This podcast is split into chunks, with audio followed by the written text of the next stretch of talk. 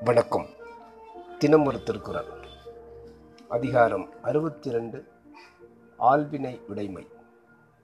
குரல் எண் அறுநூற்றி பதினெண்டு. வினைக்கண் வினைக்கடல் ஓம்பல் வினைக்குறை தீர்ந்தாரின் தீர்ந்தன்று உலகு. பொருள்.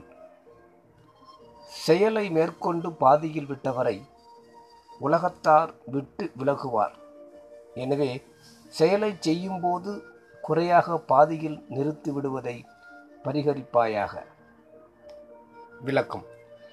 தீர ஆராய்ந்து முயற்சியோடு ஒரு செயலை செய்யும்போது அதை முடிவுறச் செய்யாமல் குறைவினையாக நிறுத்துவது சரியன்று.